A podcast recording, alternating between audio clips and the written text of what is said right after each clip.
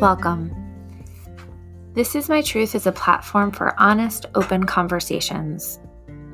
The stories I share or that others share are often not spoken about or discussed, but once told, I believe they have the ability to shine a light on another perspective or a much needed conversation.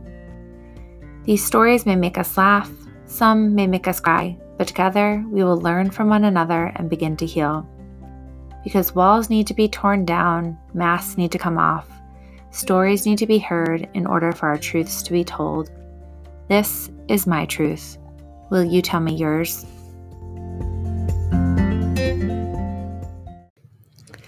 Hello, ladies, and the few men that listen to this podcast. Welcome back. I'm your host, Jessie Sherleff. I am excited to share my truth today.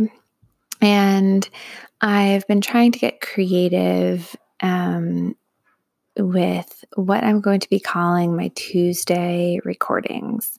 So I'm going to workshop a few things. Right now, I'm going to go with the um, idea that on Tuesdays, my episodes are going to be called This Is My Truth Tuesdays. We'll see if anyone has any creative ideas, let me know.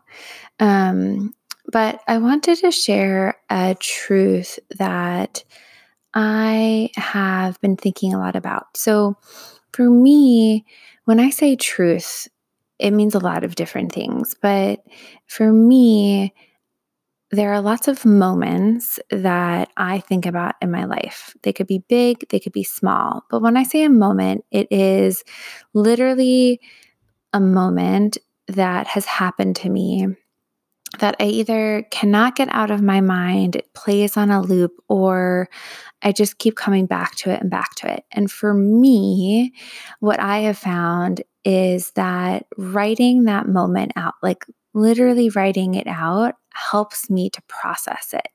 So the other day, I kept coming back to this moment in the park.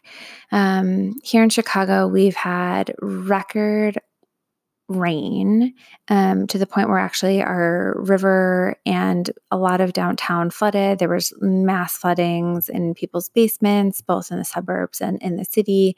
We were one of those houses, though we are okay.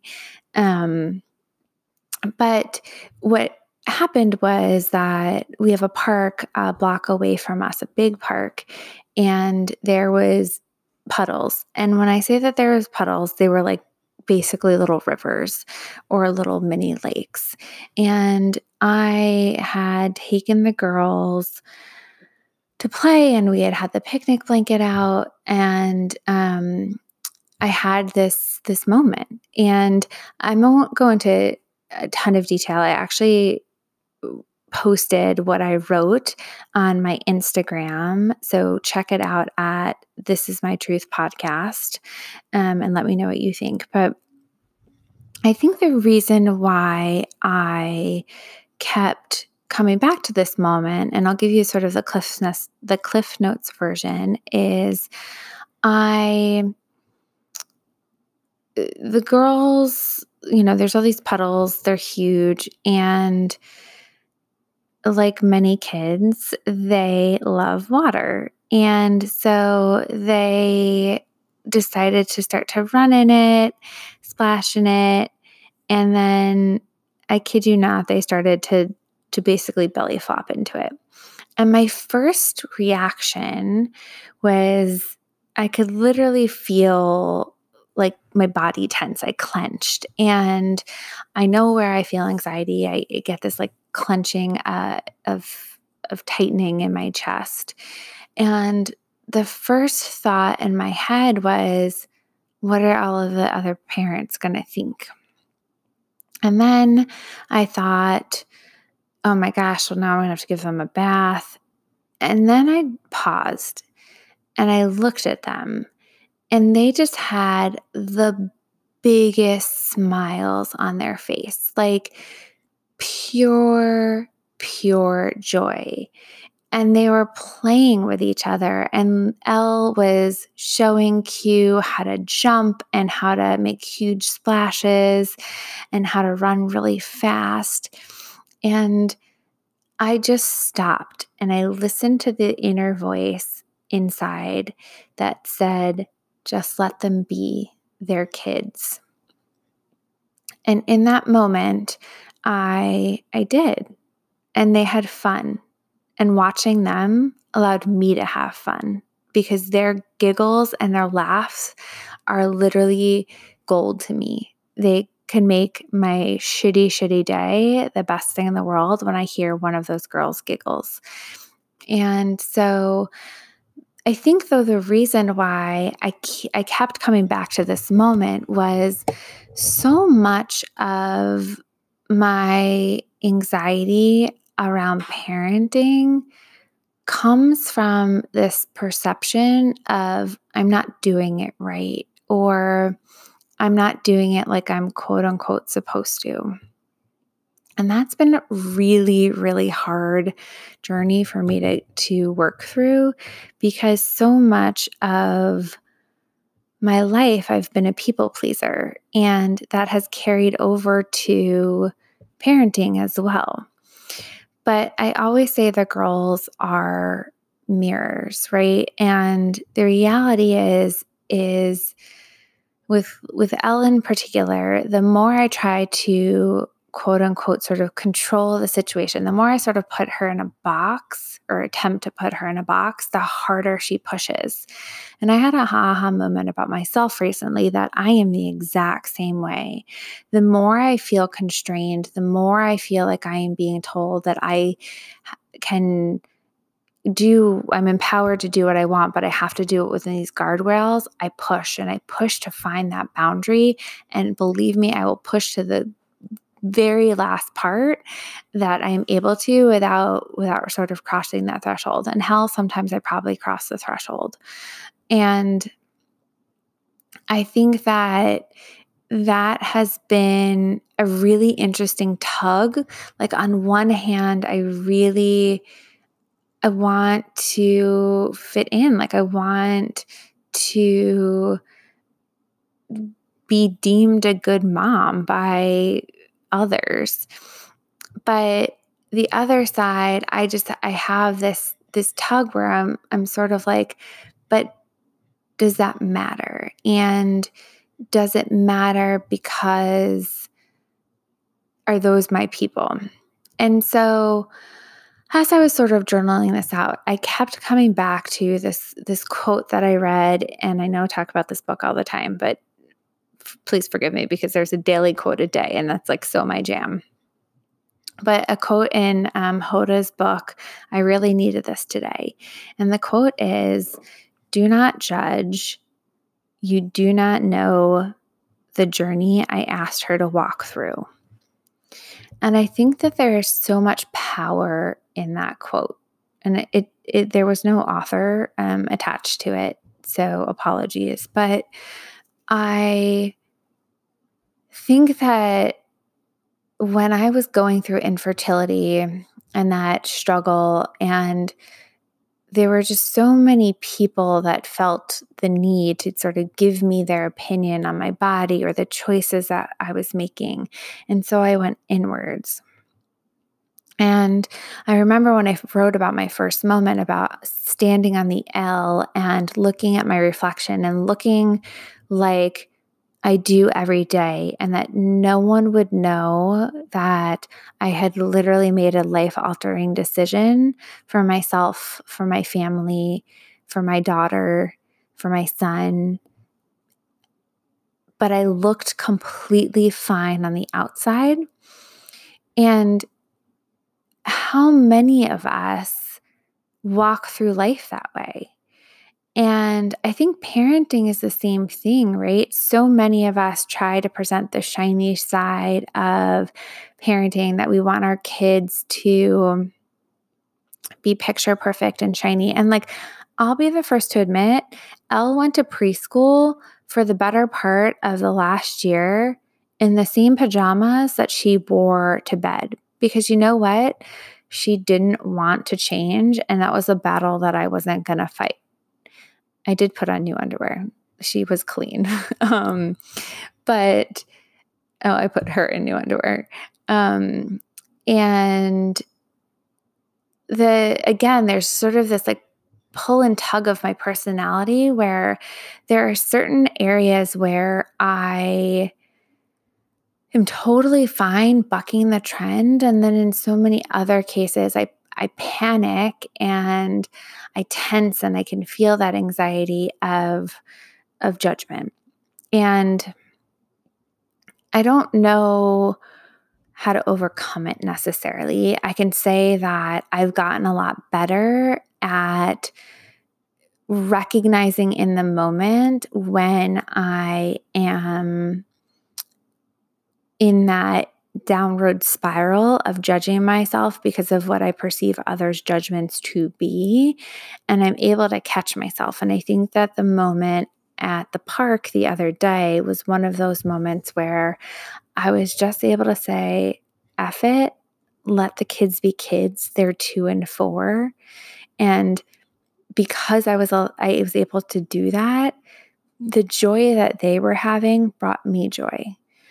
And so I think that the lessons that I have learned over the last two years has been to slow down, to enjoy. And I think that's even more important during this crisis. Um, I think that there were so many times, and I've caught myself doing this too, where um, I hear about someone, um, someone's experience, right? So Greg has been the primary grocery shopper of our household because going to the grocery store causes me insane anxiety nowadays. And um, he came home, and in Chicago, we're not allowed to bring reusable bags anymore. And he didn't know that because honestly, the laws are constantly changing here. Um, and so they they that had become a law and he didn't realize. And so the grocery store worker was was yelling at him and he came home and he was all flustered and he was telling me the story. And i just remember looking at him and saying i get it. I can totally see how you would feel frustrated in that situation. I would too. I just want to offer an alternative perspective. That grocery store worker well I'm not um I'm not saying the way that he handled the situation was was the best.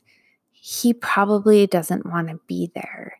He is an essential worker and who knows what his his day-to-day is like.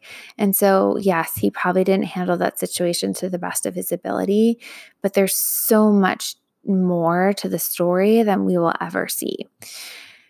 So to go back to sort of the where I started and this idea around judgment, I think it is so easy. It is part of human nature to judge. I get it.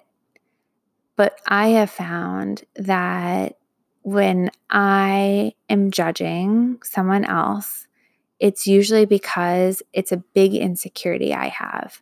And so, parenting for me is one of those areas. And honestly, I'm probably the biggest judge of myself than anyone else around me. And I bet that's true for, for most parents listening. And so, I just want to share this truth with you all because for me, I think there's some grace in recognizing that we're all doing the best that we can and acknowledging that. And it, not everyone is going to be, and not every situation is going to be your cup of tea, and that is okay. Uh, but I think that when you're able to approach a situation and see all the different potential sides, all the different um, perspectives. We can lead with empathy instead of judgment. And gosh, that's the type of world that I want my girls to live in a world where people are able to have tough conversations, but have them be effective and productive and lead from a place of curiosity and empathy, because that's when I think we all win. So, if you've enjoyed today's uh, truth or this tooth hashtag my truth, this is my truth Tuesday. See, I've got to work on that. definitely workshopping the name. Um, let me know what you think. If you have any creative ideas for what to call the Tuesday segments, I'm all ears. Um, also, we are starting to see some great traction in the This Is My Truth private community. So, if you are looking for a safe space to talk about things that you might not be comfortable talking about elsewhere, um, it's a great opportunity to just honestly even listen and observe and learn some tools to help you become more comfortable sharing, not even sharing, but understanding your voice and speaking your truth.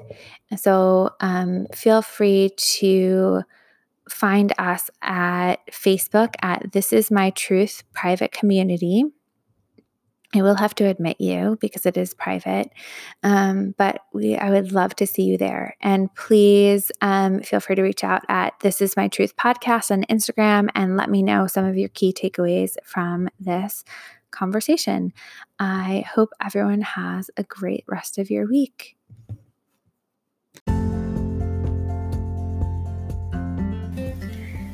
Thank you for spending time with me today. So here's the thing when I started this journey for myself, I didn't know what to do once I admitted I wasn't happy. I felt relief for finally admitting that I was numb inside, but I didn't know what my next step should be. So I got help and I found a community. My goal with this podcast is to pay it forward. So I've just created a private Facebook community. And in this community, I hope to create a space where others can share their moments, big or small, that are part of your story. Because what I learned in going through this process myself is when you're not telling your story, someone else is telling it for you. So, if you've ever had this little fire inside of you burning to share your story, if you ever heard this little voice encouraging you to write down your story, come join my Facebook community. In it, I'll be sharing more insights and truths of my own, and I'll also be sharing tips and journal prompts to get you to be starting down the path of getting comfortable sharing your story. This isn't easy, but I'm here to hold your hand because someone held my hand when I went through it myself. I look forward to seeing you there.